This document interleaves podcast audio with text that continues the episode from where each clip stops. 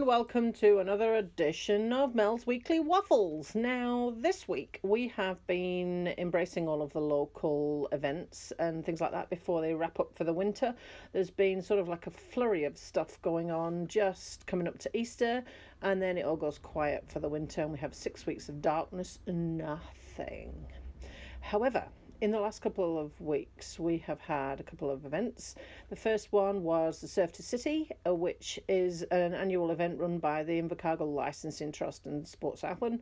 And I don't normally do this event because it's really only to encourage lots of people to get moving, get into sport, that sort of thing. And I don't actually need encouraging because I do my best to keep moving as best I can without that motivation. So I haven't ever done it. It's an event that starts at Oreti Beach and finishes at Queen's Park in the centre of Invercargill. So Oreti Beach is 12 kilometres away from Queen's Park and there's a 12k and a 6k and a 3k and those people all start from different places. And the 12k people they start on the beach and they cycle all the way through Tara and into town and finish at the park. And then there's some event um, entertainment and some food stalls and things like that but uh, then the other people at 6 and 3k, they start halfway along that route and three quarters of the way along that route. The problem with it is, is it's actually grown really, really, really, really popular. Well, it's actually not a problem, but it is if you are not used to those sorts of crowds and things. Um, when I went to the beach, that I could not quite believe the volume of people that were actually there on bikes and I met up with a client of mine who's done it before, um, and she said that it takes about 20 minutes to get off the beach. I thought, great.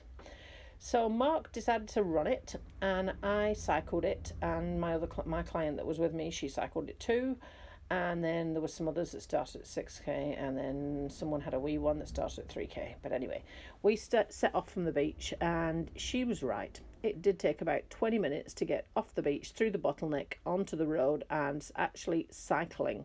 But here is a wee clip, um, the audio of the video that is on the YouTube channel. This is a clip of our route into town from Oreti Beach to Queen's Park.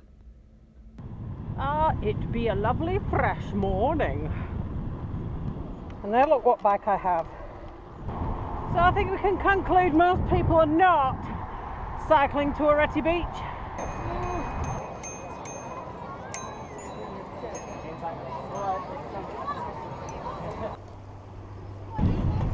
Oh. He's running with his son, making repairs already. It's not loud. Yeah.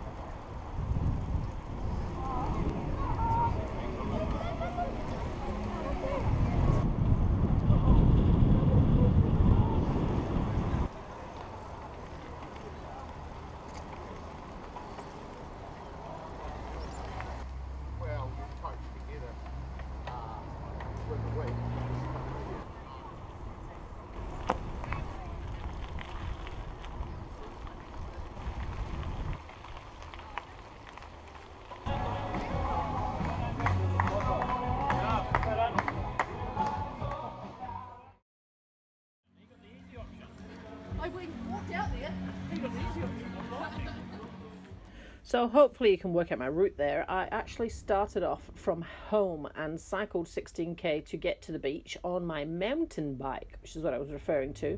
And a lot of people said to me, "Oh yeah, everybody cycles to the beach." Well, no, they don't, because I passed so many cars. Well, no, they didn't. They passed me. Passed so many me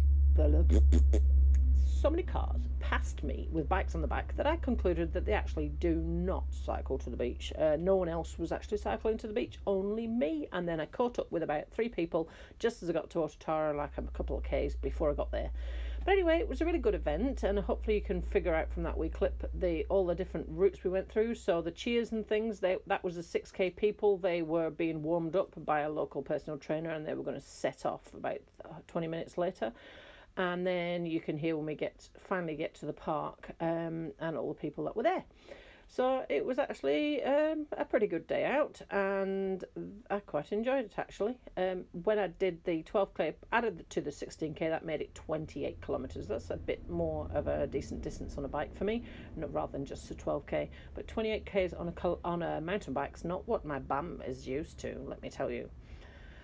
Speaking of which, I have been making a vested effort to actually get keep my knee moving these last couple of weeks and put that sort of up to the top of my list because normally work is at the top of my list. And these last couple of weeks, I've managed to do two swims and two bikes each week, and th- that is pretty good for me because usually work takes over. Uh, so I'm hoping that keeping my knee moving um, and my new mega drugs and all the opiates and things like that are actually working to curb my pain and helping me to do slightly more than I have been. Although it is quite amusing because walking is still rather crap, so I have I will have to stick with just wheels or water. And I've managed, like I said, um, more swimming and more biking than normal, and I've been out on both types of bike. And the weather has come back good again for a while. Maybe it's an Indian summer because it's actually autumn here. So all's well so far. And then this weekend, the Multicultural Food Festival was on, this weekend just gone.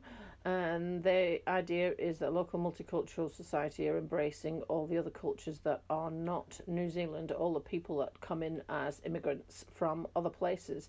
There was a variety of stalls from all around the world in traditional and not quite so traditional places. And there was a stage and some dancers and singing and things like that on the stage too.